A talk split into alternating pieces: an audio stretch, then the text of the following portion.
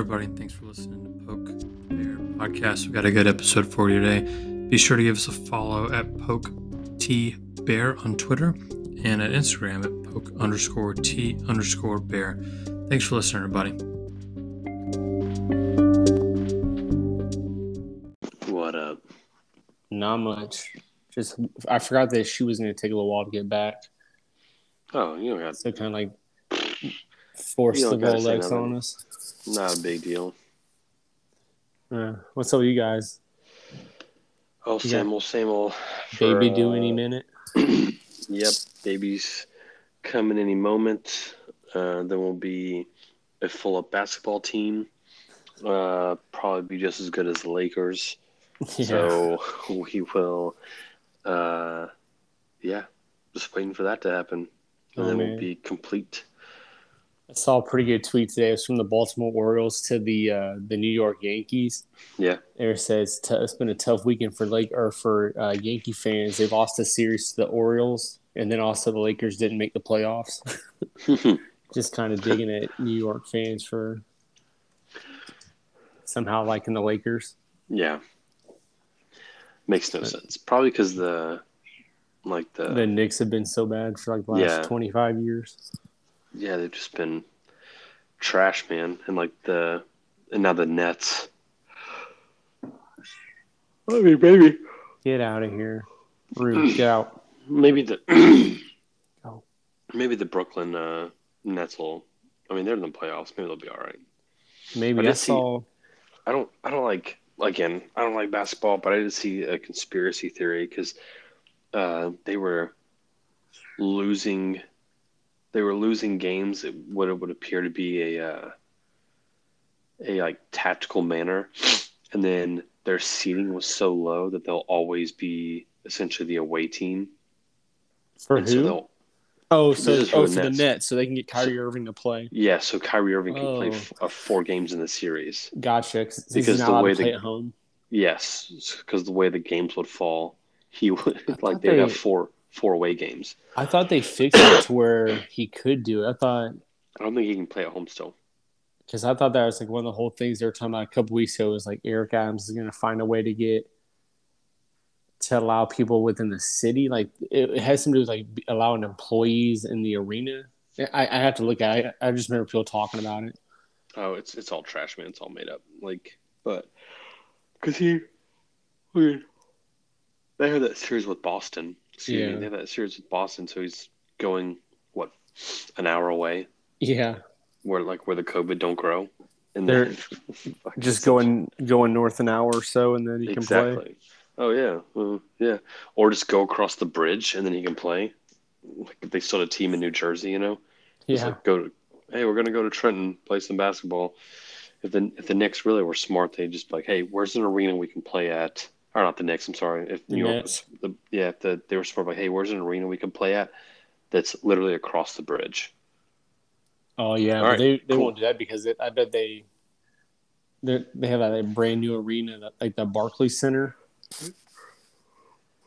That would be cool if they could do it though. Yeah, I mean, they can, they can do whatever the fuck they want, Yeah, but apparently not. I don't know. apparently not. Yeah, I don't know.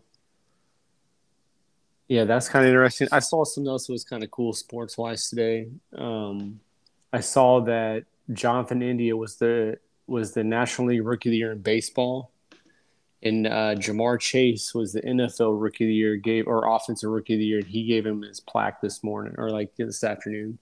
Oh, really? Yeah, that was kind of cool. Interesting. Why? I wonder why he would do that. Just because they bo- they're both playing Cincinnati, Ah, then they're like they're homies.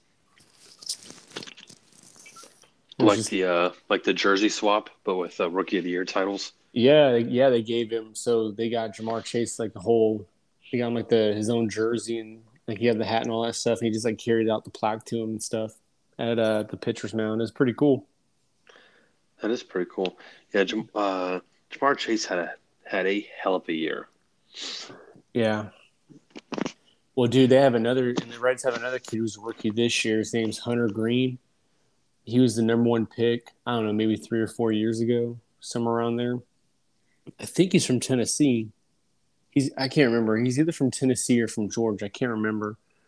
But um, he was here in Dayton for a while, and now he's up. He made his major league debut. He just set the record for most pitches over 100 in a game. He threw 39 pitches over 100 miles an hour. Uh, yeah. So he's got like four years, and his shoulder's going to be fucking like like a rubber band, like one of those loose rubber bands. Let me see. I remember. I remember when he was drafted. Let me see where he, where he's from. Maybe he wasn't from. I thought he was. From, maybe I'm getting mixed up with somebody else. I thought he went to high school somewhere around. Where he? Uh, maybe no, maybe not. Maybe he's from California. I, oh, he is from California. I had him mixed up with somebody else. He went to Notre Dame High School in Sherman Oaks, California. Hmm. Like LA. I had him mixed up with somebody else. Sorry, we forgive you. But yeah, man, he's a stud. I've been been waiting for him to make it to the majors for a while. Him and uh, the guy the guy who won NL Rookie of the Year last year, the Jonathan India kid, he was a stud at UF. And uh, he would have been the first year we came back would have been his his first year in the majors, so 2019. I think he spent like two years in the minors, and he made his debut last year, and he ended up having a ended up having a pretty awesome year too, starting at second base. That's good, dude. Baseball is such a weird sport, dude, because uh, you can have there's some kids that come out, you know, don't spend a lot of time in the farm system, and then Mm-hmm. they're they're great in the in the majors, and then there's kids that are phenomenal all throughout like everything, and then they just get lost in the farm system, and Yeah. they never come out. it's such a weird, weird, weird sport uh, with that because I don't know why other You have to be sports, good at everything. Yeah, but I don't know why other sports don't have the same sort of development program, you know, like uh, like baseball does. I, I guess you know the NBA has the G League, but the NFL doesn't have anything. I think that's what the XFL is getting ready to be, or the USF USS USFL Yeah. um, might become as well. But the whole not having a development league because they used to have that development league in Europe that never really did anything. Yeah. But I, uh, yeah, NFL Europe. yeah, I just don't. I don't know why the NFL doesn't have something like that where. I mean, you're still you're semi-pro. You're still making some some change, but you're not an NFL team. And then af- after some years, like, hey man, like this this shit's just not working out. Dude, we went and saw one of those games when we lived over there. I think it was Really? the yeah, I think David Garrard was the was the quarterback for like the Frankfurt Galaxies before he before he went to the Jaguars. Yeah, I mean, I think having it, I don't understand why they had it in Europe, but um, yeah, I think the XFL is getting ready to be something like that. If man, I'm telling you, if I was the F- XFL, I would be going after these uh, these high, highly sought after high school recruits, and be like, hey, don't go play college ball. Come play in the XFL. You'll get paid. You don't need an mm-hmm. NIL deal. Deal. You'll get paid immediately, and then you'll go to the NFL. And we'll, in like, you know, all you need is two years here, three years here, tops. You know, whatever the rule is. You know, we'll give you those those years, and then boom, and then every year you just like take. Say if there's like six six teams, you know, every so many years, like, hey, I'm going to take the six best receivers, six best, you know, you know, you know, what I'm saying like six best quarterbacks, and like, I don't really give a shit about the NCAA. I'm going to take all these top recruits. They're going to come here, and then the problem is, is like the I'm sure it'd be the same thing kind of as the uh, NCAA as teams would stack up five star recruits, and then there'd have to be some sort of quota on uh, the number of kids they could have at each position at a certain caliber. But Dude, I don't understand why because this is one of the things that I was talking to someone at work about one day where they were kind of like, Oh, well, you know, they exploit these high school they exploit these college kids. It's like Yeah, but they kind of don't because they literally get treated better than any other student on campus. They, They do. live they live in like the best dorms. They get free food. They pay they don't pay for anything. They just go to the bookstore and get whatever. I mean, they, Yeah, and they get and they and they do get stipends and stuff. Dude, when I was at OU, they were using stipends to buy like hoverboards and shit. They're all running around on like little those little wheelies and stuff. But but Yeah, they uh, get and they get like stuff from uh, games that have sponsorships on them and stuff like that. Like Right. I mean, there's some, they could probably do. I'm not saying they couldn't do more. They like, but at the same time, so they're not getting nothing, and um, that's why it's like I don't understand why there wasn't some. And the and the rule for the NFL is that you don't have to go to college to play in the NFL. You just Yeah, have to be exactly. three years removed from high school. yeah, So if you wanted to go to a prep school, and then you played in, and then you like I don't know, like so there's got to be. I was surprised there's not some of these like academies or something like how so like in in Europe for like soccer they have like these like soccer academies and stuff. Yep. I don't understand why they don't just someone doesn't just create that. Like, why isn't there like twelve IMGs? And then they just compete. They just like snatch these kids up, and if they if they're good enough to play there for a year or train there for three years, they just go and you know they could do the same thing. They could do like exhibitions and workouts, and all this stuff, and and just like play the you know play and then if like kids who want to go to college, like there would still be kids who want to go to college because there's still gonna be kids that want to get degrees and stuff. and there's and there's just there's there's so many athletes out there that go without without going to school. It would open up you know an Yeah. additional let's we'll just call it you know like Yeah, I mean I don't understand it. I don't three hundred understand- scholarships towards other kids that are probably good enough to play, but they're you know I mean, I get the, I get the, I get the idea of you don't want high schoolers, like you want 19 year olds playing against like grown men in the NFL, because there's probably it's not the NBA where, you know, potentially the top two or three kids in the country every year could do that. You know, I mean, like uh, maybe Adrian Peterson could have done it, Adrian Peterson, uh, Calvin Johnson could have definitely done it. and then, but I mean, like who else? How many kids could? I mean, could like Reggie Bush have done it? Uh, Probably not because I I, mean know. Reggie Bush Reggie Didn't Bush couldn't didn't really have like Dude is a had a good 22 year career. yeah he had a good career but it wasn't like he he had a bunch of flashy moments especially whenever he was with New Orleans Mm-hmm. but it's not like he ended up being he wasn't able to do the things he was he did in you know in 2005 at he USC. wasn't any better in the NFL than like CJ Spiller. I think he was better than CJ Spiller. I don't know ask me, about but maybe definitely in college, but I don't know about in the pros. I mean, I'm just I- saying he wasn't like if he was, he wasn't that much better. He wasn't. yeah, I, th- I think he was. I think he was way better than CJ Spiller. I don't think Uh, CJ Spiller was fucking anything. And whenever he was playing for the Bills, I don't like know. I just I don't know. I don't think CJ Spiller was anything special. Their Maybe. stats might have been similar, but they might. I mean, they might not have. Let me look. I just don't remember CJ Spiller ever being like anything super special. And Let's Reggie Bush won a won a Super Bowl with New Orleans. Um, C- CJ Spiller might still have be been in the that- league. Who? CJ Spiller might. Uh, let's see. His last. if- no, no, no, no. So his last season was 2017, and now he's the running back coach at Clemson. Yeah, He went to one- he went to one Pro Bowl in 2012. Yeah, he had about he had about 3,500 rushing yards. Oh, had yeah, about Reggie 15, Bush. 1,500 receiving yards and about 20 something touch, 23 touchdowns. I think Reggie, yeah, Reggie Bush definitely outpaced him then. Give him back his Heisman. What's Reggie Bush do now? Uh, he's a commentator. Hey, isn't that kind of funny? So Reggie Bush's first season was with the Saints, and he retired with the Bills. And CJ Spiller's first year was with the Bills and retired with the Saints. Huh. Uh, yeah, he had he had 55. Yeah, he had yards. 5,500 yards and he had 3,000 receiving yards. He had like twice as many touchdowns. And he had the same number of pro. He was a rookie of the year. He was on the all rookie team. He did not have a Pro Bowl, I thought he did. Oh well. but he did play on the Super Bowl. Yeah, he won a Super Bowl. Yeah. And he's Well, not good. I would say not I would say he had a better I would say he had a better career even without a Oh Pro yeah, Bowl. absolutely. He- even if even without the Super Bowl, I would say he had a better career. yeah, and it's not like the guy. Uh, um, he's not going to the Hall of Fame, but No.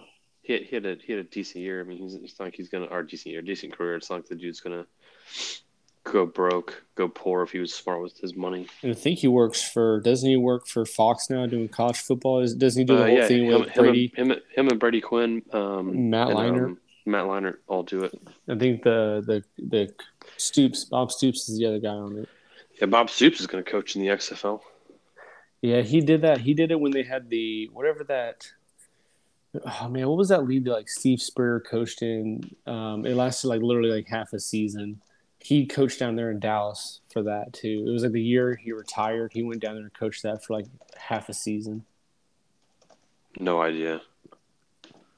Yeah, I don't know what I can't remember what that league was called, but it lasted like six games. I, well, I mean, the XFL did that.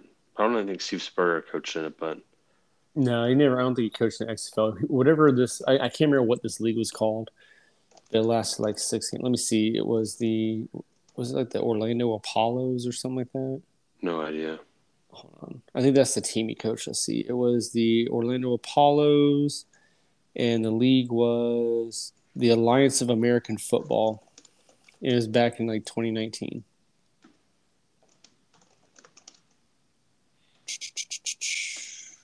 I don't even know how many. I don't even know how many teams or how many games it lasted. Let's see. Not long. We'll just put it that way. Eight games. They lasted eight games. What a. Well, it basically looks like they try to fill a lot of the same roles that the XFL would have been. They had a team in like Memphis, Atlanta, San Antonio, oh, isn't that the one that San uh, um, shit, uh, the old running back for the Cowboys, Johnston, Bill Johnston. Mm, Didn't he? Didn't he have some ties to that league as well? maybe. Anyways, or Daryl Johnston, whatever the fuck is Moose. whatever his name is. Moose, yeah, Moose Johnson. yeah, Yeah, But, um, Daryl. Yeah, man. Maybe. A lot of those, a lot of those things fail for various reasons. Yeah, it's. I mean, they didn't have what it takes. I mean, it's kind of crazy how long the the CFL. But that's like a whole. Nef- that's like a whole different game, supported Yeah, by a it's a- whole different pool of players. Yeah, it's a whole, it's a whole different game, different rules. I think they did smart by not trying to, you know, completely copycat the NFL, and it's in a, you know, it's a segregated market. It's not like the MLB where or the NHL where there's teams in the, you know, that are up there in the NFL. Yeah, true. So it's just it's completely segregated. They play by their own rules. I think they can only have an, and they can only have like a certain number of Americans on each team. That I didn't know. That sounds racist as fuck. well, I think it's just What a I Zionist society they must have with their xenophobia of Americans. yeah. I- Well, I think they just don't want to like dominate the whole. they just don't want all the teams to be Americans. I think that's a. Let me see. I'm pretty sure that's xenophobic. Limit on. I think I because I I didn't know that. I think I was listening to a podcast that had Chris Rainey on it. He was he still plays up there, and I think that that's what he said. He's like, yeah, we only have like six dudes on this team. Uh, no, uh, forty-four. Oh, say there's. All right, so forty. There's like each team may have a maximum of 46 players, including two players who shall be identified as quarterbacks, and 44 other players, of whom not more than 20 may be Americans. So sounds- less than half the roster has to be Americans, which is probably why nobody watches it. That's racist. Boring. Yeah, no wonder they suck. They're all Yeah. like, there's no, there's no grit there because they're all like too happy with each other. They're all being nice. you know, They'll have like their their healthcare plans and yeah, just too friendly. exactly. They're all like, you know, hitting each other like, oh, that was a good hit, eh? Hey, boy, that was a good hit there, man. Yeah, because I think the dude. You remember the guy who shit. played it? You remember the guy who played at um, Oregon for a couple years, like the Vernon Adams kid. The the dude, he's up there. I think he's like a big deal. Oh, really? Yeah, and I think Do they not have a um, rule where like only like 25% of the quarterbacks in the entire league can be American? yeah, I don't know. I Yeah, know it's got a that. Uh, I remember seeing because I remember seeing the stat that said um, it was saying that Chris Rainey's like gonna end up being the all time. He's gonna like be the all time leader in like return yards in CFL history or something ridiculous. He's only but- been playing there two seasons, right? I'm just he's, he's been in like three years. He has like ten thousand yards. I'm just kidding. I think it's. I think it's not probably far off. I think he's been there like four or five years. He's he's been there for like two seasons. He's already holding the record for the most rushing yards of all time Yeah. for the CFL. Yeah. The fact that he couldn't, the fact that he couldn't stick out in the NFL is crazy. Or the NFL, yeah. I have that was. I think that was all personal. Yeah, I mean, there's a bunch of bunch of dudes like that, man. In Mhm. sports in general, it's like uh, that famous interview in the UFC with Bones Jones and uh in uh, Comer Mm-hmm. and uh, and AC's, you know, like Cormier. yeah, Daniel Cormier. DC's just like, hey man, like this dude's a fuck up, and he's gonna Yeah. continue to be a fuck up. You know, like some people just they can't get out of their own way, and it doesn't matter how many chances, like Pac-Man Jones, doesn't matter how many chances you give them, like they just they don't have the Corey Coleman. yeah, they just don't have it in their their brain is not there's I don't know like the correct way to say it, but some people are just more you know amped to make mistakes. It's just kind of weird, dude. Because if you look at John Jones, his only loss was because of a DQ in like his second yeah, fight. when whenever he elbow came brought his elbow down the wrong way on the dude's Yeah. head. Yeah, he like he like elbow Ste- like Stephan Bonnar weird. I can't. I remember watching that, but I think um, he came down with his elbow mhm. instead of like coming across. It was like I, don't, I think it was the way he came down with his elbow. Yeah, boy, I think I think he had done it a couple times. I don't think it was just like He the got first time he did it. Yeah, he gotten a couple, and then dude, but his brothers, his like dude, his brother's Chandler Jones. Oh yeah, I know. He, he comes from a, a you know a family of fucking freaks. And he was he was like a JUCO national champion in wrestling too. Like he's he's a it's crazy. Yeah, he's the definition of a freak. Yeah, definitely. But but yeah, I mean, he just like can't make can't make good decisions. So it's just one of those things where you could be, you know, a phenomenal athlete, but can't make sound decisions. You know, it has to be, especially at that level, you have to be able to keep your shit together. Otherwise, you you know you lose everything. like flipping through some of these CFL rosters now. I'm like Oh boy, boring. I don't know who these guys are. They're all French. yeah, they're not American. they're over there like talking to they're over there's like speaking like a Quebecian. Yeah, it's like a bunch of GSPs up there now. Um, yeah, I didn't know. I didn't know that was a rule until like literally till like like a year or two ago. That's pretty interesting. I think don't they only they only do like three downs? Um, that don't I don't four know. downs. I think there's like three I know downs. they're the fields are bigger, um, in terms of I think width and length. Obviously, the goalposts are on the goal line. I think the the end zones are deeper as well. They're Yeah, not like, ten yards. They're like, I think they're fucking like twenty yards deep. It's something obnoxious.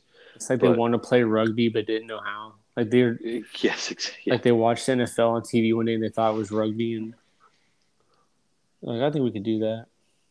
I think we can manage this. We'll just, uh, yeah. Oh, you know what? The goalpost looks good there. We'll just leave it there. It's like in the fucking front left corner of the, the end zone. Yeah, they do some weird stuff, but It's all good. yeah, the end Yeah. zones are weird and shit. So what else is up? What else you got? Anything else catch The your eye this week? The only other uh, crazy thing that happened, uh, well, outside of the, well, the only, the only thing I saw is so today the mask mandate was supposed to go away for airline travel and all that stuff, right? Mm-hmm. And then the Biden administration was like, no, we're going to extend it for whatever reason. Like, yeah, sure, cool. Or the CDC recommended extending it. Mm-hmm. And so they're like, yeah, we'll extend it. And then some federal judge of Florida is like, nah, dog, we're not extending this shit. He he's like, no, it's not going to happen. So now it's Hmm. like a some federal judge said, no, this isn't going to happen. It's like unlawful, which I don't know how it's unlawful this time, but it wasn't unlawful for the last two years. And then American Delta, United, and some other uh, carriers were like, yep, cool. Alaskan was one of them, like, all right, cool. Yep, no more mandatory masks. And they were like, yep, no more mandatory masks in the airport. It's all, you know, if you want to wear it, you can wear it. If not, no one cares. So that's one interesting thing. I think we're it's one more step towards getting everything back to the way things were. The But, old uh, normal. Yeah, yeah. Uh, so oh, that was pretty good. I'm just so over all this all this stuff, but yeah, I, I just I don't understand how this is the bridge that's too far for whoever this federal judge is in Florida, Hmm. and why the past two years it wasn't. But whatever. And there's a new Thor coming out. They released a trailer for it. Oh yeah, but it's gonna be where is this one where like um Natalie Portman becomes Thor? I think this yeah, this is when she uh allegedly um gets like Mjolnir or whatever. Mm-hmm. But it's called Thunder and Love or whatever or whatever. Mhm. But the the preview looks pretty good. I okay, the preview looks all right. I think it might be a weird a weird one because it doesn't really show who the bad guy is gonna be. It the way the preview goes, it's um it's like him trying to find himself like he's some sort of fucking hippie. I don't know. It's Huh. very it's very 2022. That makes sense. But Yeah. we'll see. Maybe it'll be good. I was disappointed when um, I thought that Wonder Woman 1984 was gonna be good. Didn't end up being trash. Oh, dude, it was hot garbage. God, they the DC The DC first did one- such a bad job. The first one was really good. I like the first one. The second one was like hot garbage.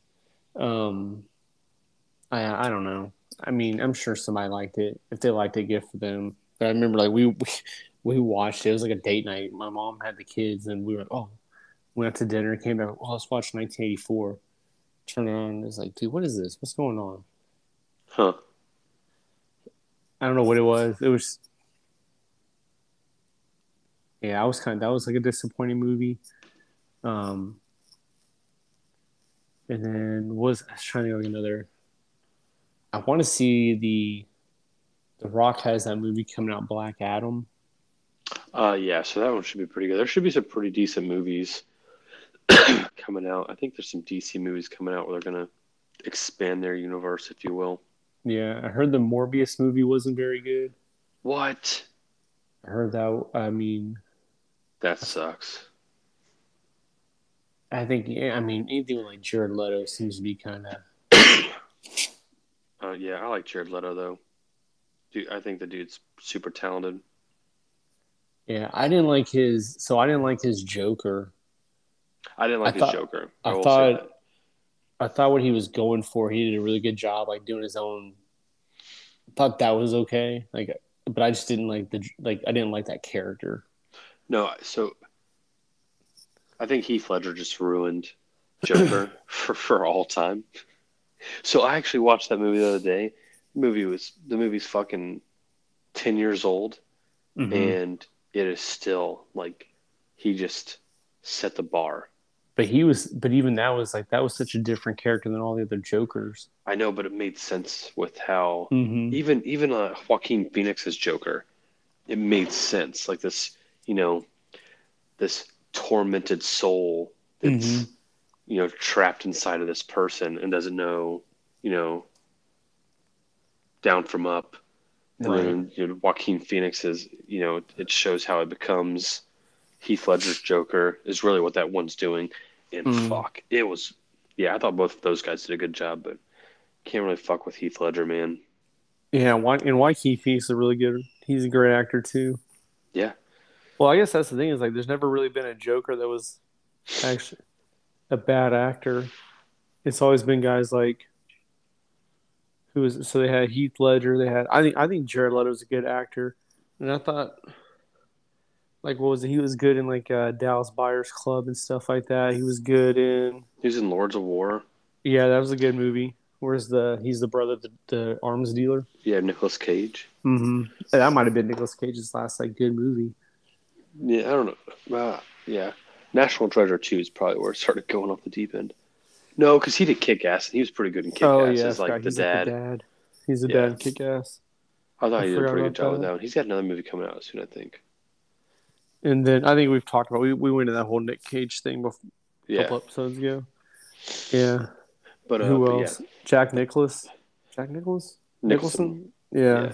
Yeah, yeah, he, Oh, he, he next did a good job. golfer. he did a good job back in you know what is eighty nine, which is Batman. Yeah.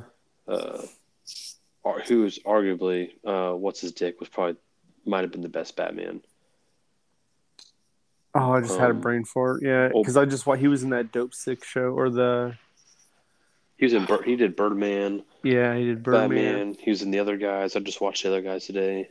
Fuck, that movie's so fucking funny. Yeah, Uh, so Michael Keaton.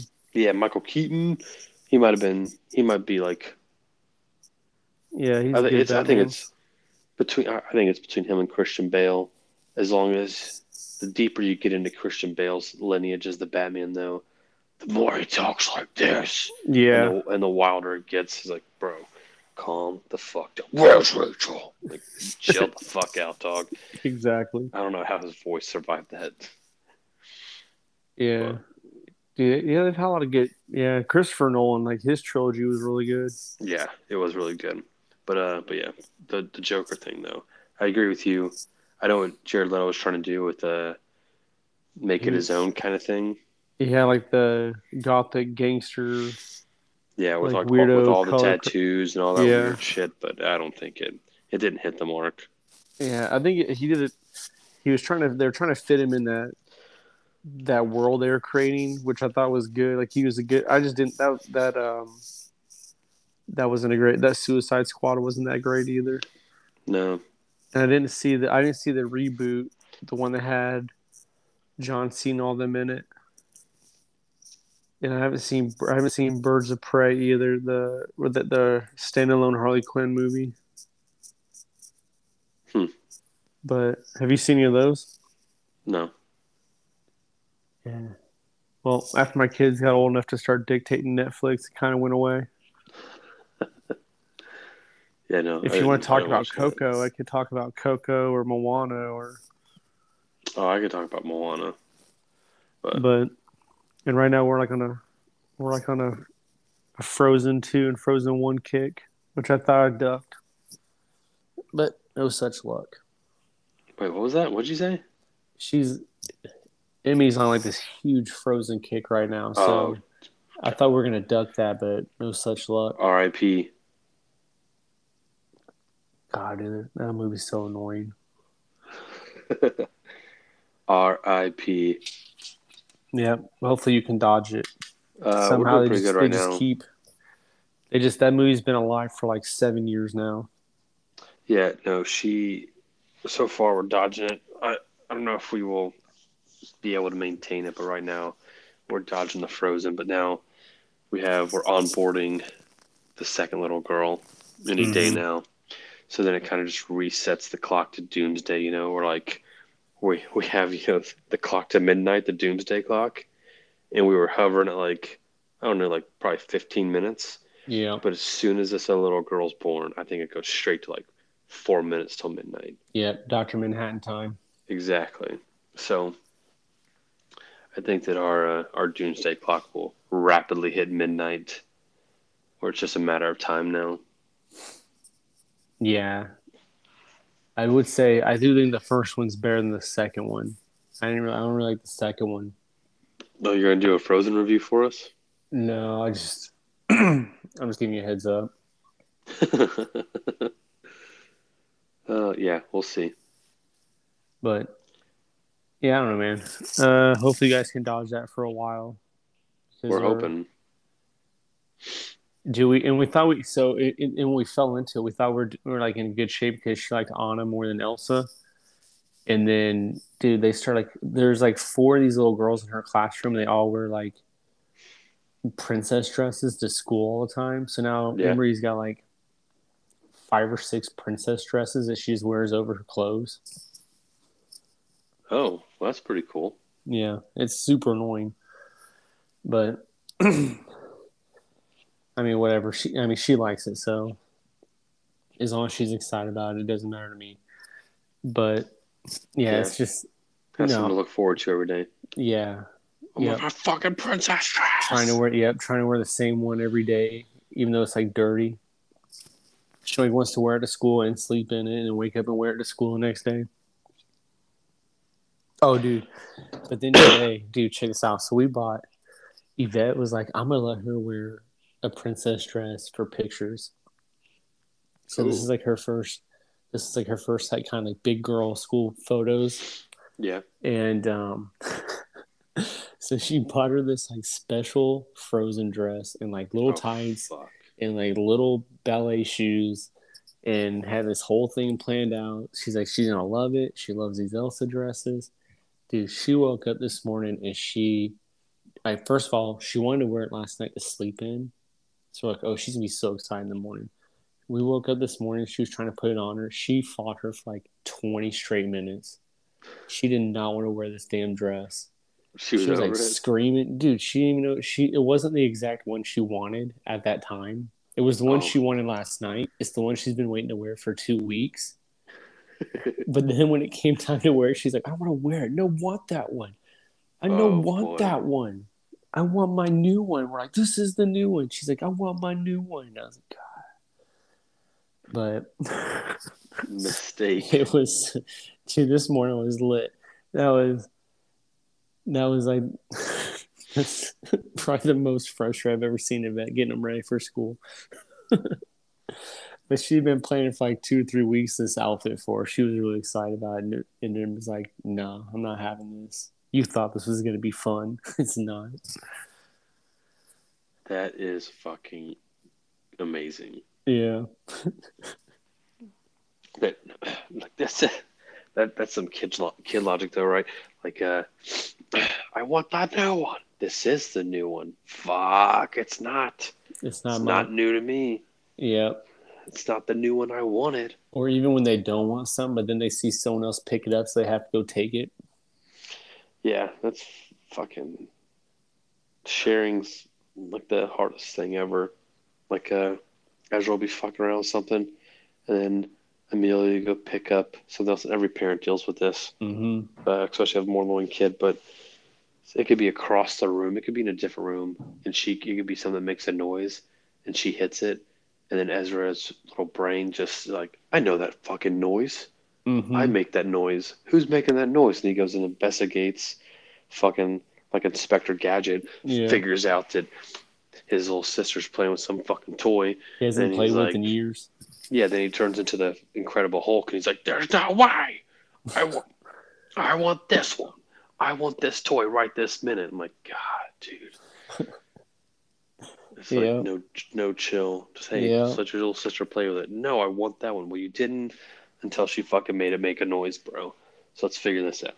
No, and you know what the funniest thing too is, we we have this thing with Cohen. He'll be like, um, he has no problem like taking things that, from her room. So he'll like go get something of hers and like, hey, is that? Did you get that from her room? And he was like, she wasn't touching it. I was like, oh, you son of. a-" But or he- no, he'll like her hands weren't on it. Her hands weren't on it. That's pretty good. Her hands weren't on it. Dude. Yep. All day. All day, every day. It's just then fighting over stuff, snatching stuff. Cause she throws on him. She she's always like trying to throw hands on people. That's pretty funny. There's like some there's like some girl she beats up at daycare. oh god. I mean, it, it makes me sad, but we have to get through it. You know she'll be fucked with though. No, you know what she'll be? Yeah. She's gonna be like the she's gonna be like that drunk college girl who like hits people in the bar and then gets like rocked on fucking TV and then it, and then like floats around virally for a year. And that's what it'll be. But yeah, she needs to keep her hands to herself. But for the record, she's two, so I'm sure she'll she'll get past this at some point. Yeah. Hopefully. I mean, Hopefully she she, beats hopefully once she she's not on World. Star. Yeah, hopefully she's not on World Star Hip Hop. Ah, if only we're lucky, dude. I have a neighbor. I, I won't like. I won't use the little girl's name, but uh, he's got a he's got a couple kids and they're fucking savages, right? Yeah. And uh, they were um that her and some other kids were walking on the street one day, and these little boys in the neighborhood they're kind of uh kind of douchebags Mm-hmm. were trailing them, and I don't know what was going on because I was in the house, but they were like, talking shit back and forth. You know how fucking, you know, little kids talk shit back and forth, whatever they were saying to each other. Mm-hmm. And uh, and she and she fucking like turned around and bowed up to this this little boy, and I, and I could see her like talk like talking down to him, and I and then I, I just happened to get outside right before this happened, and I hear her go, "You know I'm bigger than you, right?" He's like, "You know I could beat you up." And I was sitting there like, "Oh fuck." I'm gonna watch. I'm gonna watch her just, you know, because she will. Like, Yeah. I'm gonna watch her just fucking knock this kid out. And then they keep walking to the corner or whatever. The little, the two little, the boys walk off, and then they're they're walking back by the house. I walk up to them. I'm like, hey, and I call her over. I was like, hey, you know you can't beat those little boys up, right? And then uh, she was like, I know, but but I can. And I was like, yeah. Yeah.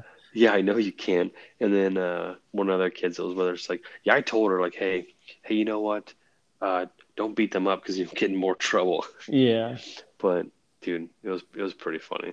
It was pretty awesome. Dude, little kids are funny. Yeah, so just she'll she'll eventually grow out of it when she when she beats enough people's butt, uh, you know, beats her ass a couple times. Dude, it's kind of funny. I remember we should have seen this coming too because there was one time we went to this like uh it's kind of like a model train kind of entertainment center. Kind of, I don't know how to play. It's like a it's got it's like a model train center, but it has like a play area in it. Yeah, And um, we were sitting on this little train. They have like little shovels of like fake coal you can like you know throw into the engine or whatever Mhm. and this kid this like kid is like i don't know maybe it must have been about a year year and a half something like that. And this kid must have been around two or i can't remember what it was but they were like he wasn't much bigger than her but he was definitely bigger than her. And he like shoved her. He just like turned she like whopped him in the face and just like looked at him. And he's like he just like was in shock and like walked off. And i was like oh my god dude. This is this is what we have to look for. She's gonna be the honoring one. Kid. Uh, yeah, I think um, Amelia's gonna be the same way. But that's I think it comes from having an older brother. that's the uh, that's the cool thing about them is that they're they're all their own little their own little person. Mm-hmm. like that conversation we were having in the chat about sports. Well, I don't think you went back and read all like seventy text messages with Kyle, but it's It's like two a throw on the charger came back. I was like, what the fuck? essentially, essentially what happened was is sports came up, and uh, this is obviously after you said that you might have convinced her to let uh, Cohen wrestle, which I think is pretty dope. Mm-hmm. Um, but he essentially said that if they, he and you know his wife had any kids, and they were boys, they had to play hockey, and it was not even a conversation. They have to play hockey. And then we got in this whole philosophical conversation. I'm like, hey man, all these kids are gonna have different personalities, and they're gonna have different things that are Mhm. interested in. So you should just show them multiple sports if you want them to be in sports, and then they will naturally fall in love with the sport. Right. And his whole thing was like, well, don't you want to like pass them on something that you know that you loved, and you know, so you can like coach them and blah blah. I'm like, no, man, like I want. This is my, this is my philosophical thing because my dad, my dad wasn't like uh, you know, like your dad, you know, Mhm. where he like played football and stuff. My my dad like did shop. So but I enjoyed sports growing up, so my dad like just loved the sports that I loved. And so it's just like, hey, I'm just gonna like let my little my little hellions, I'm gonna sh- introduce them to a bunch of stuff. They can Yeah. like whatever sport they like, and then I want them. I will just, I will love the sport that they love Right. as long as long as it's not basketball. And so, if it's ba- if it's basketball, they're on their own. But uh, yeah. but uh, but we just had like this philosophical conversation, and it was just like, hey man, this this can't be just you know like whatever she wants and it's done. You guys have got to have a conversation. It can't just be they're all going to play hockey no matter what because her one kid plays one her kid plays hockey. Yeah, it's like what if what if the fucking what if the, one of the kids it, this would never happen, but it ends up being like six four, and mm-hmm. he's you know six four one eighty five and can throw a baseball ninety eight miles an hour. You're gonna fucking Right. make the kid play hockey? No, you're not. You're not gonna make the and he's left handed. You're not gonna make the kid play fucking hockey. So I just I don't like that. I don't know what your your thoughts are on the whole thing. Yeah, I would I would say that my thought process on that is kind of same. My I like to introduce them to as much different stuff as possible. That's why we've had we've had Cool K do soccer and we've had him do swimming and rock climbing and all sorts of random shit. You know, I would love it if he just played baseball. Uh, Yeah. You know, I was I tell her all the time. Like we went to Dick's when they were walking by. It's like looking at all like little t-ball stuff. And I was like, oh my gosh, it's gonna be so much fun. But but um, if he doesn't do that, like I don't I don't really care. Um, whatever he does, like I just want him to be into it. Yeah, That way we can be into it. You know, if it's I don't know if his thing is whatever, dude. Like I've I've thought about putting him in like tumbling, like gymnastics and stuff or whatever. I got a buddy that does that with his son yeah, for coordination. Yeah, just something that they need something to do. Like they're not gonna, Yeah, especially when they're young. They they, they just need to be doing as many different things as possible. I kind of feel like um, I feel like there's a lot of people who, when they get to high, that when you know when they're when they're grown up, they spend all their time playing one sport, and they might be like pretty decent at that one sport. But I think it take I think it says like if you play if you play a different sport every year, like every season, and you're active all year round, and you have a lot of different, you learn a lot of different skills. yep, that's true. Um, I think I mean I think there's there's something to that. You know, I think one of the things I remember like I remember this guy. I can't remember who was telling the story, but was, they were telling the story on, on OKC radio, and they were talking about. Um, I can't remember who the OC was for Oklahoma at the time. It might have been Kevin Wilson. I can't remember, but they were saying one of the reasons. You know, what was what was one of the reasons they decided to go after Sam Bradford because they they had higher guys on their board um, but they really liked him. He was because he was from the city. He's from Yeah. OKC, but one of the things that they liked about him was he was a scratch golfer. So he, like, he had like a really high. He was like a really really good golfer, and it was just like that was like a thing that they valued the fact that he was really good at a different sport. Mhm. Um, and the mentality that kind of came with that. And I think a lot of people. I remember I've heard different stuff too. Like there's a guy uh, a couple years ago on a podcast, a UF podcast, they're talking about this kid Tre'Vez Johnson who plays safety and nickel for us sometimes, and he wasn't super highly rated, but he like camped, and they offered him, and then like over his senior year, he ended like shooting up the the boards a little bit and then being like a low four star kind of guy, but. he was he was a good football player, but he was before he started playing football, he was like a really good baseball player. Like he was gonna at one point he was gonna go do both at Clemson, Oh, really? and uh, yeah, before his before his football recruitment like picked up, his dad was like a minor league baseball player, but I think there's there's something to be like playing multiple things and being good at multiple sports, and you know they all kind of add attributes. They all kind of give Yeah. you things you're good at, and they all kind of make they all help with each other if you play enough. So if a kid is a you know if a kid could letter letter in three sports, like maybe he's not elite in any of them, but maybe just the fact that they're able to be yeah, I let I lettered in three sports. Mm-hmm. So I think that's just something that that's what I would shoot for. I, I mean, I want them to be, I want them to be well run. I want them to be exposed to lots of stuff. You know, you never know what they're going to find that they might be really into. But if you don't expose them to anything, then they'll never know. Yeah, exactly. So who knows? I mean, you might you might think that Ezra is going to be this baller athlete, then you go to a fucking science museum and he f- realizes he really likes fucking engineering or something. Yep. Who knows? Oh, yeah. Oh, he has to play a sport. He has to stay active. He Right. just teaches too many too many uh, foundational lessons and like with teamwork and stuff like that, depending on the sport. But which is my Yeah. mentality on it. I don't I don't think uh, we we talk about that. We talk about um you know, she wants him to be more focused on school and I was like, well, you know, you don't have to not be focused on school just because you play sports. You know, ideally also- ideally you would do both.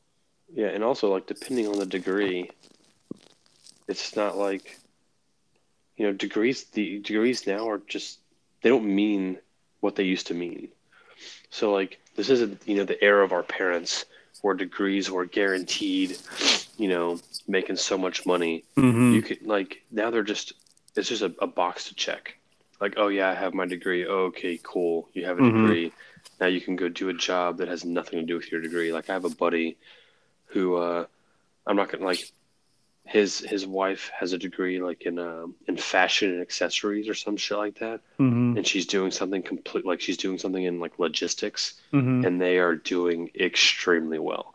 Like, I don't know what the fuck fashion and accessories has to do with, you know, shipping containers, but I would say it's not a whole hell of a lot. So they're just it's just like checking a box. So Mm-hmm. as long as your kid can make it through Well, a dude, I mean, co- a many- community college, it shouldn't many- really matter. How many officers? I used to meet officers all the time who had random ass like history degrees and Yeah, one of the best like pilots I've ever yeah, one of the best pilots I've ever flown with has a fucking he's a meteorologist. He has a weather degree. that's awesome. He's like he's probably one of the best pilots I've ever flown with. that's the funny. goddamn goddamn weatherman. One of the best. I was actually that's kind of funny you mentioned that because like one of the best AWOS I ever flew with was al- also had a meteorology degree. Yeah. Like that's funny. Like super good pilot. Mentality was like spot on, super lean forward. Mm-hmm. He's like type A kind of personality, but knew knew when to take input from other from other people. Yeah. I, I would uh yeah. I'd I'd go probably anywhere with that dude. But uh goddamn weatherman. yeah, that's funny. So yeah. I don't know. So that's to say like I, I know higher education is important, but it's not everything.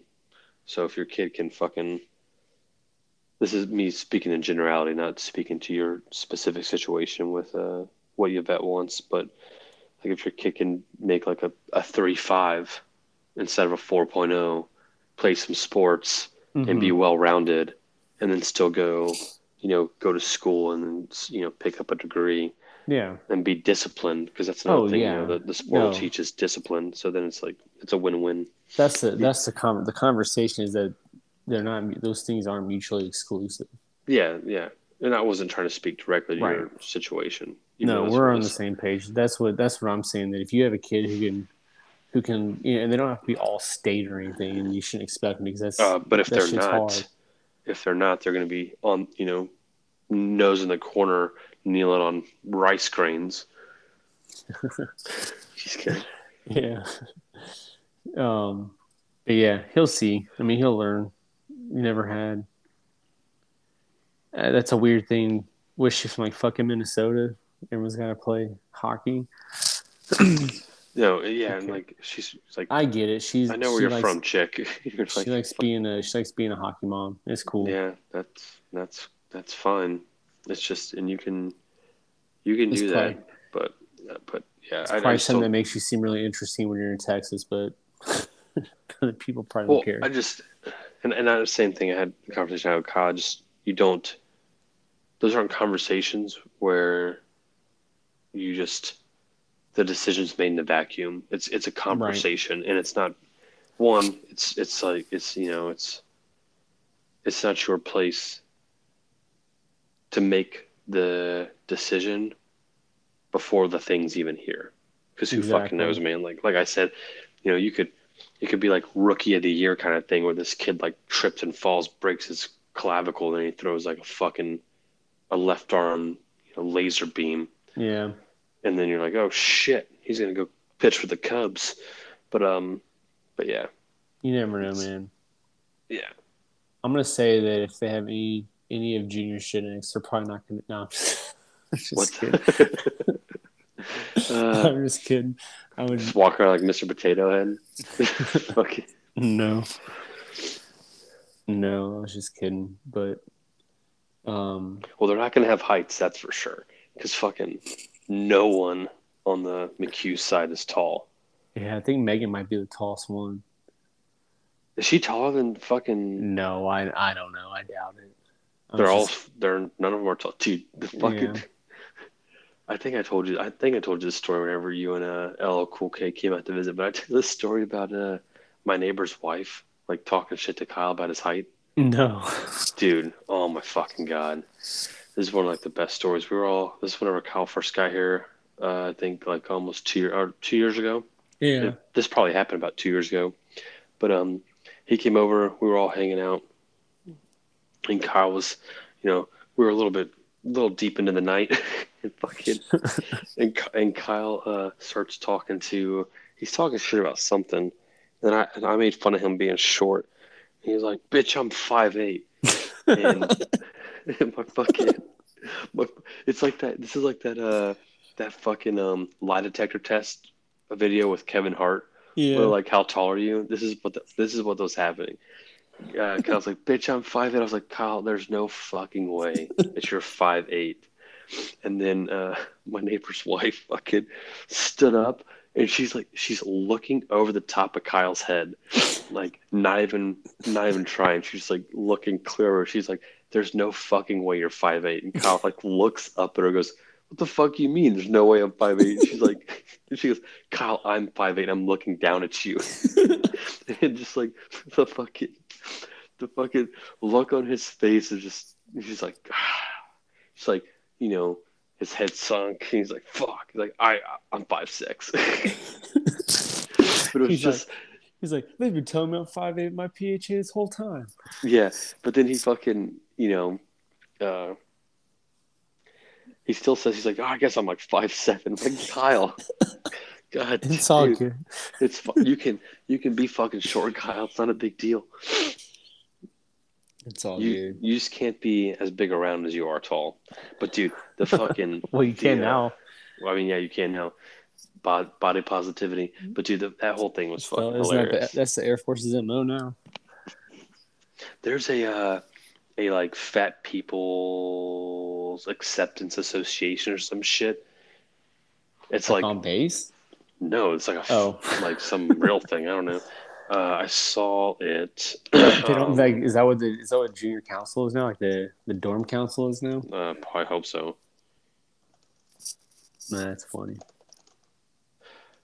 I saw it like on Good Morning America or some sh- shit. Oh, that was your that was your first Um, mistake.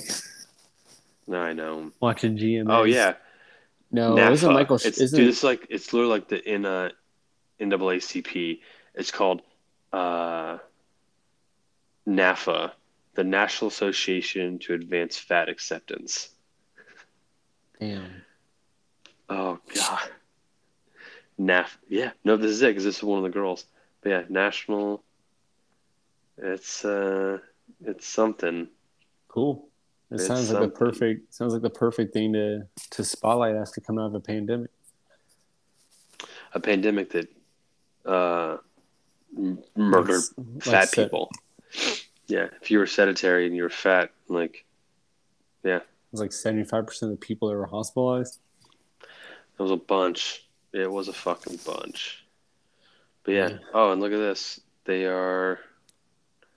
Yeah, whatever, man. It's kind of like where if someone's like, "Man, the BMI is fucked up. We should like just throw it away."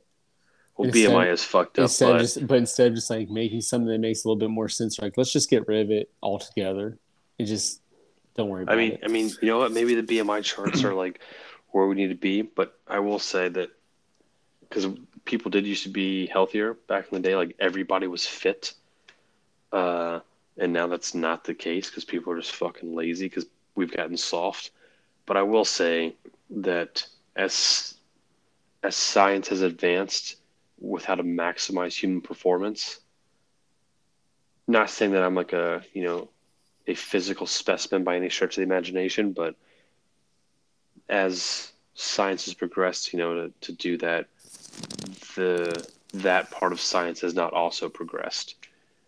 So it's like yeah I, I weigh 200 pounds, but I also have like a 44 inch chest. I don't think my, I don't. They're like, yeah, you need to be like 165. I'm like, bro, I don't think I will ever be able to weigh that much again. yeah Like, fucking, I it would be don't hard it would be extremely hard. Um, so, but, you but yeah, to you could be bulimic uh, yeah, I'd look like Christian Bale and fucking into the Mach- fire. the machinist Yeah, like whenever he's like fighting uh, Woody Harrelson in West Virginia. I haven't Fucking- seen that one You haven't? Is that what It's- is that the machinist where like no, he- it's uh, like, I think it's called guy? Into the. No, it's like Into the Fire. I think it's what it's called. oh I have to look it up yeah he's like he's Um, like he like fluctuates I think it's called Into the Fire. I might be wrong. Let me see. Quick Google. Uh, Into the Furnace, maybe something like that. okay. Hold on.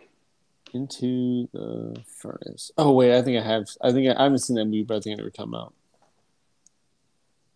Yeah, he uh what's like with Woody Harrelson, he's like out in West Virginia, like hmm. fighting some fucking people.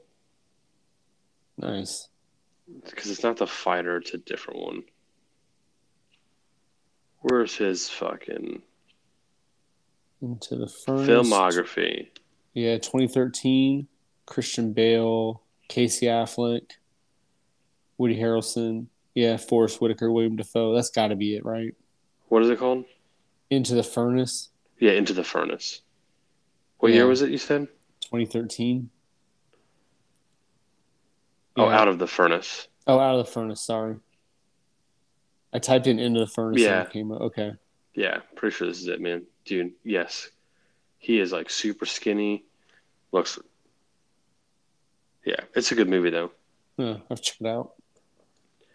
Yeah, it's a good movie. It's fucking Christian Bale's a pretty good actor, man.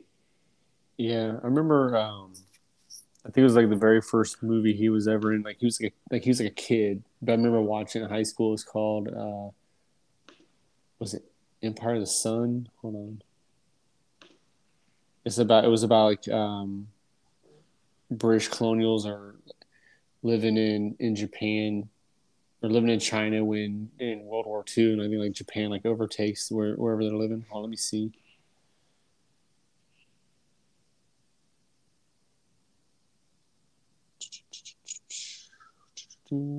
First movie. Come on now, you don't have to take me that far back, dude. Yeah, Empire of the Sun is like from 1987. I didn't know that was a Spielberg movie. Damn. I want to read that fucking uh that book that Joe Rogan always talks about the empire of the uh the moon or whatever. Oh yeah, the it's about the Whatever the fuck it is about the not Um, Cherokee, the Comanches. Comanches, yeah. About like running the plains. Yeah. I want I want to read that book. Allegedly, Empire of the Summer Moon. Summer Moon. Okay, that's cool. Yeah, it sounds pretty neat. He he literally brings it up every episode. Yeah, I mean, only because he brings it up fucking so often. He brought up so many times he forgot what it was last time. Yeah, He was like, "What's that Which- fucking book I talk about I- every single day?" which, yeah, which I don't fucking yeah, which I don't buy. I'll get it on Audible and listen to it. Yeah, I bet it's cool. Is it a movie?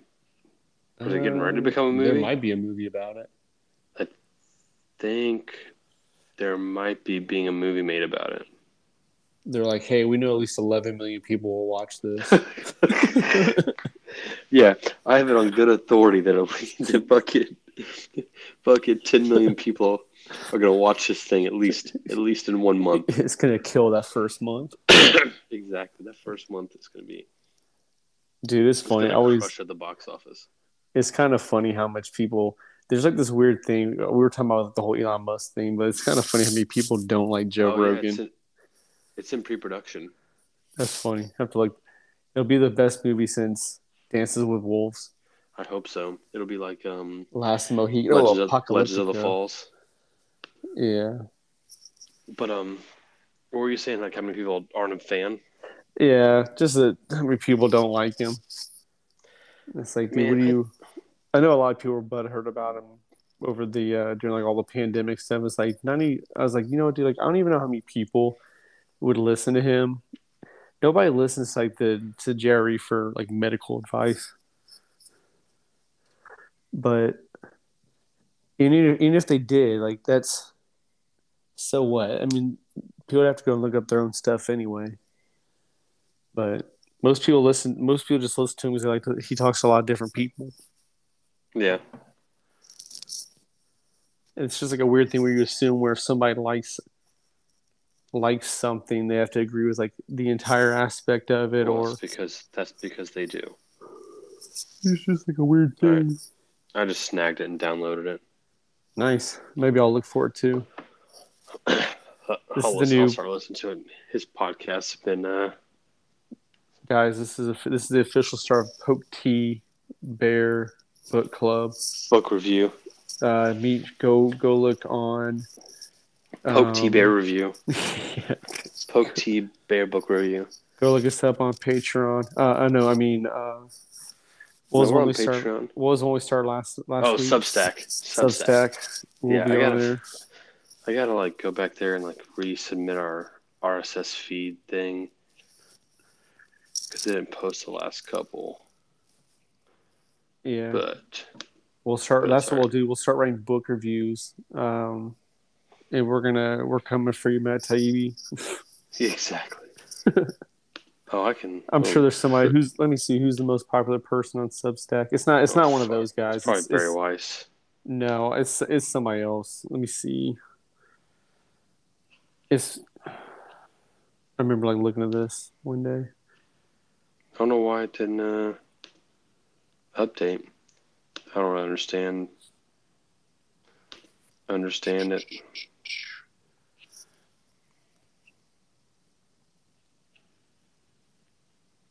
Let's see. Let's see. Uh, most popular newsletter, the Dispatch, which Mm. is kind of like. Um,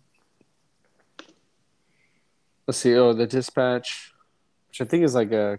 I think they're conservative. I think they're like prior, like neocon guys. Oh, but I think it's like the I have to look it up. It might be like the Eli Lake in them. I have to look that up. Uh, Heather Cox Richardson, Andrew Sullivan, Matt Taibbi, Glenn Greenwald. There's got I thought I thought there was like an actual breakdown of who like the top ten were, and it wasn't it wasn't just like people like that. It was but it was I can't remember. This is Yeah, the one I I thought was gonna be.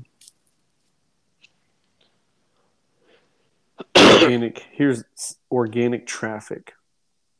That's how that sounds very legit. Yeah, number one is the Letters from an American by Heather Cox Richardson. Number two is Matt Taibbi. Number three is Bari Weiss. Uh, Noah Smith, Glenn Greenwald. Let's see if there's other people. I mean, there's probably other people. Parent Data by Emily Oster. Uh, let's see. Yeah, whoever. So whoever you guys are, Roxane Gay is up there. Andrew Sullivan, uh, Freddie DeBoer, he's up there. Matt Stoller, he's a guy that you'd probably see on. You'd probably see on, um, like rising a lot, or not rising now, but breaking points now. He's always on there. Hmm. John McWhorter, Jesse Singal. Yeah, that's pretty interesting.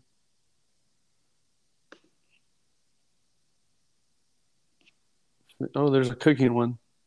Vittles. Interesting. Regardless, uh, we're coming for you guys. Let's see. Let's be more someone. Okay, uh, Michael Tracey is at number forty. We're coming for you, Michael Tracey. But yeah, that's interesting. There's a lot of them on there. A lot of interesting people on there. So I'll have to look that. I'll look that book up as well. What do you think about the whole, this whole shenanigans with Twitter pulling out the poison pill to try to stop Elon or Elon Musk from buying it Um, out? I'm not gonna lie, I'm not smart enough on the whole poison pill thing to really understand. I did hear today because I was listening to Breaking Points, and apparently Vanguard. Um, I don't know what Vanguard did because they're they're a big investor in Twitter, but they I think they're a hedge have- fund, right? they are a hedge fund, but they had a they used to have a very large stake in Twitter, but they just bought more Twitter. Now they have a ten percent stake, so now they're the majority stakeholder in Twitter. Vanguard is. but another thing was, so uh, that I that I don't and I don't I I'm just trusting that that Saagar guy, even though I think that he's kind of young and immature, with some of the stuff he says, especially when he reports on um, uh, conflict, he speaks from a place of he's naive about stuff, but I trust him on a lot of other things like this. But so Goldman Sachs, I guess, also advises the Twitter board, and they advise that if Twitter ever got to thirty dollars a share, they need to sell them like sell off their stock Hmm. immediately. And Elon Musk offered almost double that. So I don't know why. So it's clear that there's something else going on because it does not make financial sense for them to not sell Twitter to him because he's going to give them twice the value of what it's worth. Yeah. Um, I think well, I think the the concept of the when they were doing the poison pill, I think basically what it gave them the option to do is sell off shares at a lower like a lower price to people. So people who already had like high had a high percentage of stock, they intentionally sell them more stocks at a lower rate to prevent them from being like taken over hostily. Yeah, which which was not what he was. That's not what was going on. Like he just made them an offer. It wasn't a hostile takeover. He's like, "Hey, here's my No, no. I think this just I think that's what they they're just referring to as far as like being bought out like that. yeah, I know they. I don't. I think the term hostile is not. It's not necessarily means it was aggressive as much. Well, I mean, let's see. Let's see if the definition of hostile takeover. I think it's literally where you just like you just fucking buy the company. Yeah. So basically, just the term like a hostile term, hostile takeover is just where um, one company try one company tries to buy out another company against their wish. So if you know if Tesla wanted to buy out a smaller car company and they're like, no, we don't want you to buy us, and they're like, well, fuck it, we're doing it anyway. We're gonna buy all your stocks. That's that's what they were trying to prevent. They were trying to prevent him from just being like, you know what, I'll just buy it. And I think it might it probably hurt it probably would have hurt their value a little bit when they when they did that, but I guess they they'd rather do that than let him own the company. Yeah, Because I guess there was a lot of, I've heard a lot of different stuff about what like, whether he was offered to be on the board. Like I think he wanted to be able to basically he basically said I'll join the board, but I want to have like free reign of whatever I want to talk about on the platform. And they're like, no. So he's like, well, then I'm not doing the board. I'm just going to buy you. Was the gist of it? yeah. I, I don't know the, I don't know everything that. I mean, yeah, I don't know, and I don't, I don't know all the ins and outs of that. I, I do know that everyone making everyone all up in arms about it makes no sense. People need to look at it as if you know he is buying a newspaper company because that's Right. you know, and that's one of the things that Krystal Ball you know likened it to. It's like you know Bezos and Bezos all the people bought the- the Washington Post, other people bought you know the New York Times or other other you know media outlets, and They're no one gave a f- no one gave a fuck. They're all owned by billionaires. Exactly. So now you just I think this is the line didn't Jeff Bezos' ex-wife buy a newspaper uh, that I don't know. after they got a divorce? Uh, maybe I, I thought she like she. she's uh, she's the richest woman in the world. I thought she threw a bunch of money. yeah. Uh, I thought she she like throws a bunch of money towards charity. She but does. also, what do people not rem- remember that you know? Arguably, the, I mean, Facebook's owned by a billionaire, and he could. I mean, it's the same thing. It's the same shit. His his you know his values are just clearly in line with yours because he helps censor the same way everyone else does. You know, Jack Dorsey. It's the same shit, man. Like it's just who who the I don't know, man. It just really bothers me. This whole thing. Let's If he wants, if he wants to buy, then he wants to buy. If you don't want to sell it to him, just say no. Don't make a big deal about it. Just say, hey, man, we don't want your offer, which they did. They rejected his offer. He says he has some sort of plan B. I don't know what the fuck that is, but we'll see. Yeah, Should be interesting though. If anything, it's gonna be fun. she definitely gives away a lot of money because it looks like she donated Yeah, she gives away a fuck like in of the money. she she straight signed off. She just threw forty million dollars to Howard University. She donated like where was it? She made like a huge donation, like um, Habitat for Humanity, four hundred thirty six million dollars. Yeah, dude, she just fucking throws money. Mm-hmm. Well, I mean, what I mean, what are you gonna do? What else are you gonna do? I mean, I don't know. Uh, I'm curious what his uh, what his like plan B is. Whatever his whatever ends up happening, I just hope that he changes the fucking Twitter logo to like the goddamn Dogecoin logo, Yeah, and then I heard he's- somebody talking about that. Was that that might have been on Jerry? maybe I don't know. I had heard that, but I hope that that's what it is. And then he fucking like you can only do transactions on Twitter via Dogecoin, so that my fucking Dogecoin goes up. that's all I fucking. Well, wasn't one of the things because I mean, part of that we're we're talking about that Jonathan Haidt article in or the essay he wrote for the Atlantic. I think Yeah, I haven't read the essay. It's kind of um, the idea like he he wants he his, like some of his suggestions were it, it all kind of goes he's kind of been on this kick since he wrote uh, Calling Him the coddling American American Mind with Greg Lukianoff who runs Fire, but um, basically trying to find ways to get people unaddicted or less addicted or like taking away mechanisms within social media that cause the addiction. So things like i think he wants he wanted to remove like the like button and the retweet button.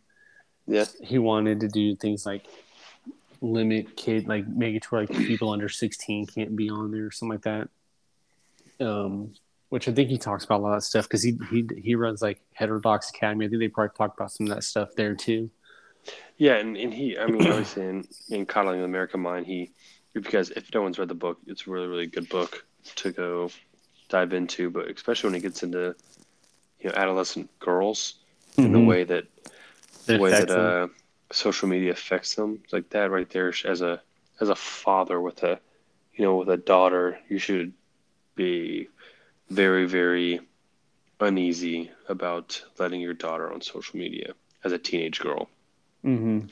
it's just not not a place that a little girl should uh, grow up.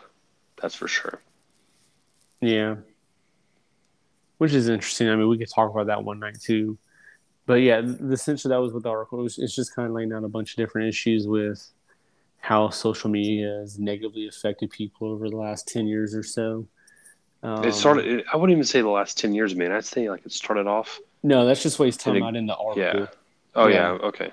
That's just like the time period he puts within the art. I think like it's it literally talks about being like why this is like the dumbest decade ever or something like that. Yeah, I literally think that it's probably the last. I don't know, eight to like yeah. Okay, I guess decade. Yeah, I would say like towards the latter half of the Obama administration in his second term to the Trump administration to like now. So I, I yeah, I'd give it a decade. I, I was gonna say like eight years, but it's close enough to a decade.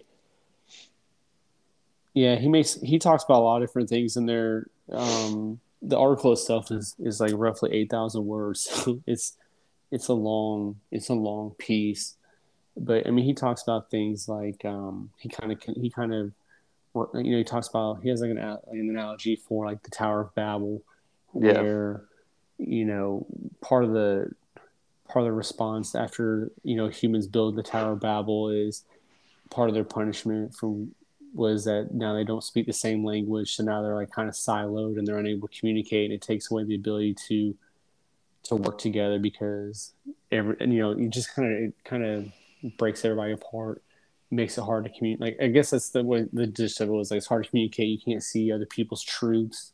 You can't understand how people other people see the world because you can only see the way you see the world Yeah, exactly. which I think he also talks about in his he talks about some some of those things like in his other book too. Um, I think it's like the happiness hypothesis.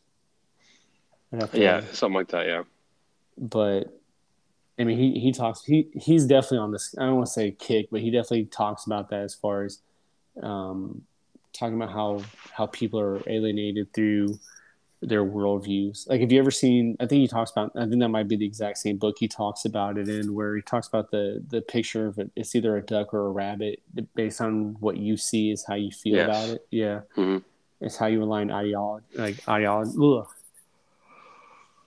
Ideology. Ugh. See, damn. Oh, tongue tie. Ideologies. Yeah, Uh, that's not the word I was looking for, but yeah, exactly. I got tongue tie. My mouth's all dry from coffee. Oh, But yeah, um, man. I get what you're saying. It makes sense. so yeah, I mean that's just kind of the gist of the article is you know he talks about how things like deplatforming and cancel culture and they align with this concept of like being darted. Um, it's where if you're in a class and you speak up and you get you know you get dogpiled in class, you're less likely to talk up in other classes, or anyone who witnesses it is less likely to talk up.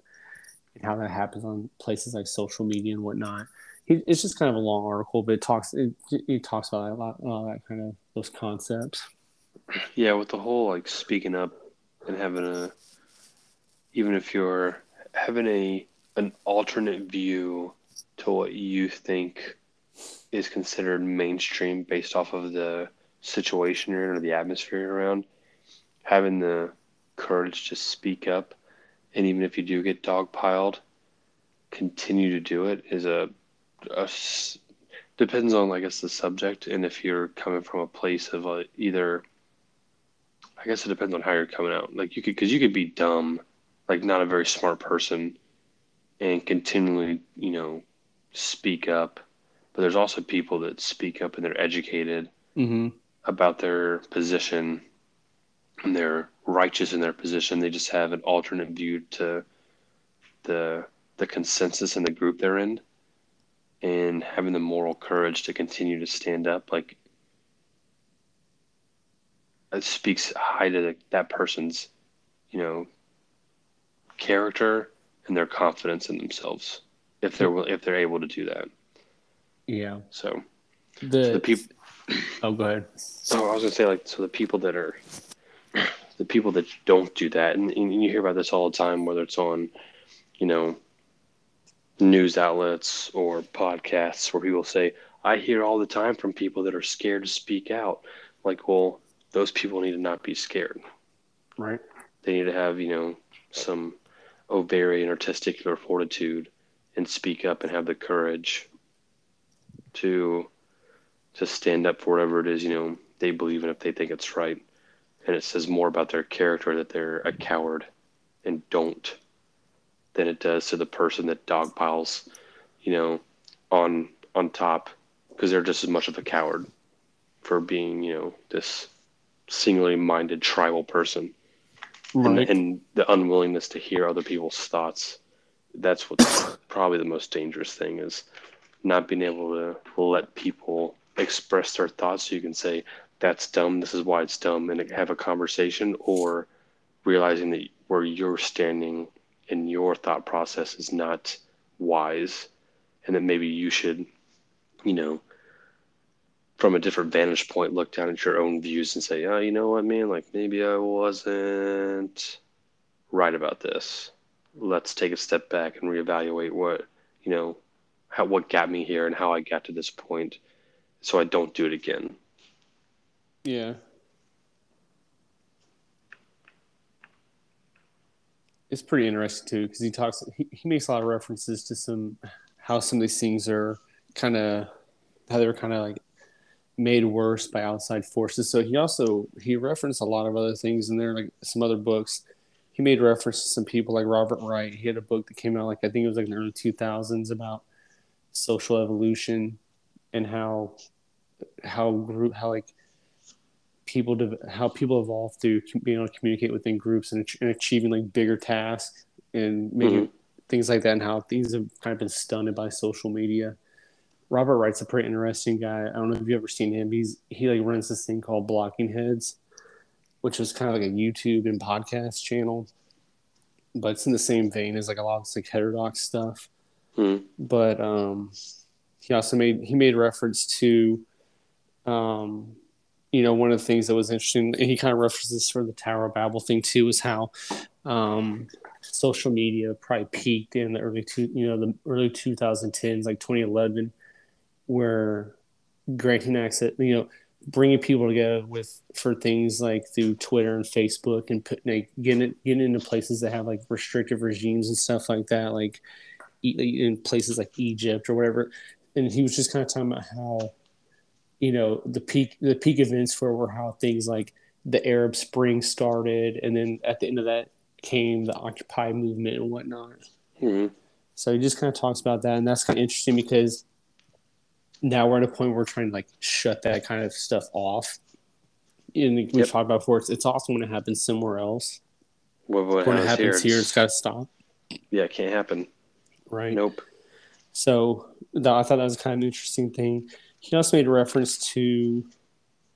Uh, he he talked about um, he referenced some of the things that.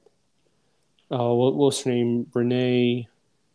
DeResta. Yep, Renee DeResta talked about when she was talking about how misinformation was being fun, like was being used against multiple groups to uh, to cause conflict.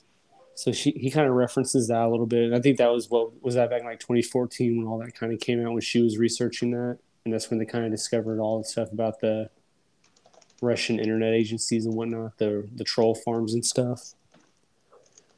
Um, he also referenced what was this other book? It was by a former CIA agent. It's called The Revolt of the Public.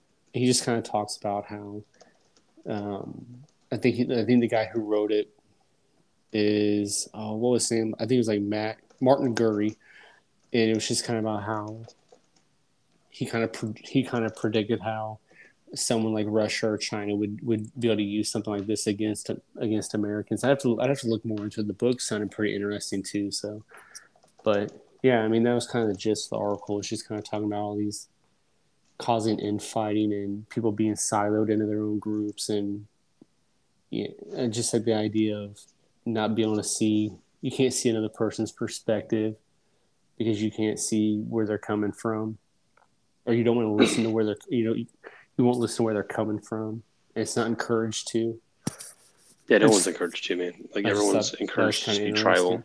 no, it is super interesting. Everybody's encouraged to just be tribal, yeah and yeah, but it's yeah. it's it's wild. actually you kind of want to look into a couple of these books. I have never read or listened to any of the Robert Wright books. I don't know. I didn't know he was still writing. I I, I had known him from Blogging Heads. Um, I never read any of his books. The book he references specifically in the article is Non-Zero: The Logic of Human Destiny. So that was kind of that might be one to look into. And then the Martin Gurri book, The Revolt of the Public, that was in there. Never heard that one. hmm So it's just kind of interesting. And obviously, he, a lot of this, a lot of the stuff all comes back from him talking about the things that kind of went into the coddling in America mind, and when he was how that all started with an article he wrote before, and then led to the book and whatnot.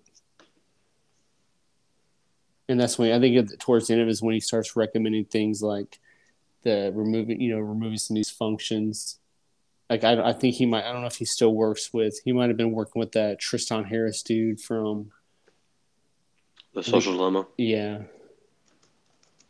but yeah it's pretty interesting and if you want it if you want if you don't want to read that entire article um I there's saw a- that thread you sent. yeah it's from Josh Wolf and he basically just streamlines everything down into about a 15 tweet thread and kind of lays it all out but interesting yep article is in the Atlantic is called "Why the Past Ten Years of American Life Have Been Un- or Have Been Uniquely Stupid."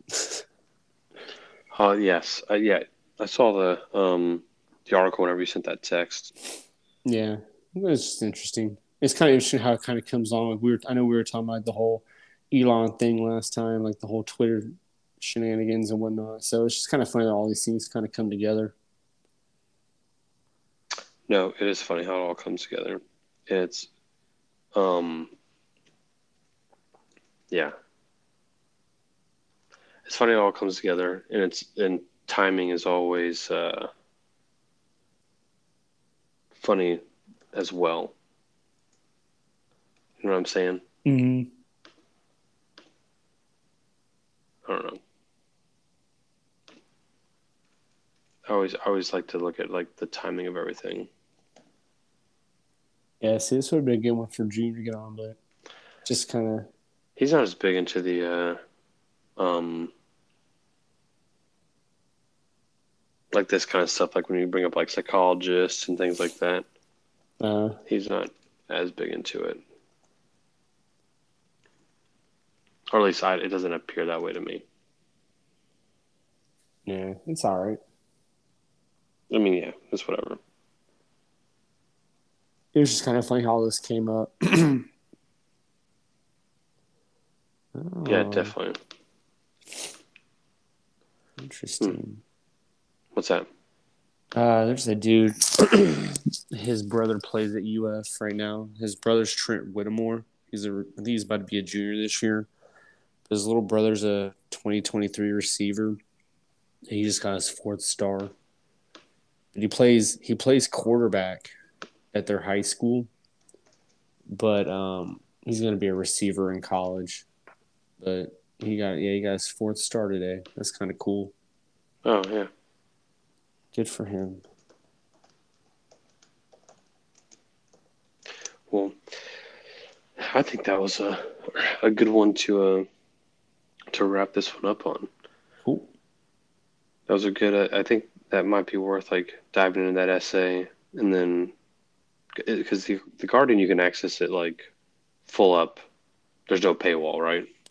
Uh, it wasn't the Guardian. It was in the Atlantic. Oh, I'm sorry. The Atlantic does have a paywall. I do know that. I think they do. He, you can get. I think he. I think you can pull it off his, his actual Twitter. I think he shared Okay. it on Twitter. Let me. And his, his handle is at Jon Haidt. So it's Oh, yeah, at no, I J O follow him. Oh no, I was just saying it for. Oh, my bad. You're right. you You're right, right, it it's at Jon Haidt. So it's at J O N H A I D T. Yeah, no. Go It should read be that article. thread. I think he's done a couple uh, extremely important um, uh, pieces that uh, everyone should fucking, you know, should uh should go and read. Check it out. Yeah. So Yep. And if you can, you can probably find him on on a podcast somewhere because he's making the rounds right now. yeah, yeah. But but yeah, man, I think it's a good one to to end it on. Cool beans. Sweet. And then uh, we will uh, come back uh, tomorrow night or Wednesday night, something like that. We'll figure it out and throw another one up, and then we'll figure out a time. We'll we'll read have this.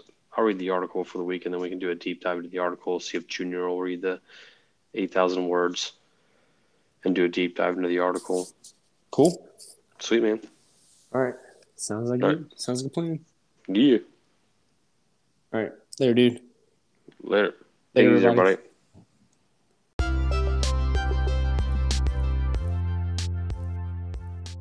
Thanks again, everybody, for listening to this episode of Poke the Bear podcast. Don't forget to follow us on Twitter at Poke T Bear, also uh, Instagram at Poke underscore T underscore Bear. Thanks again for listening, everybody. Take it easy.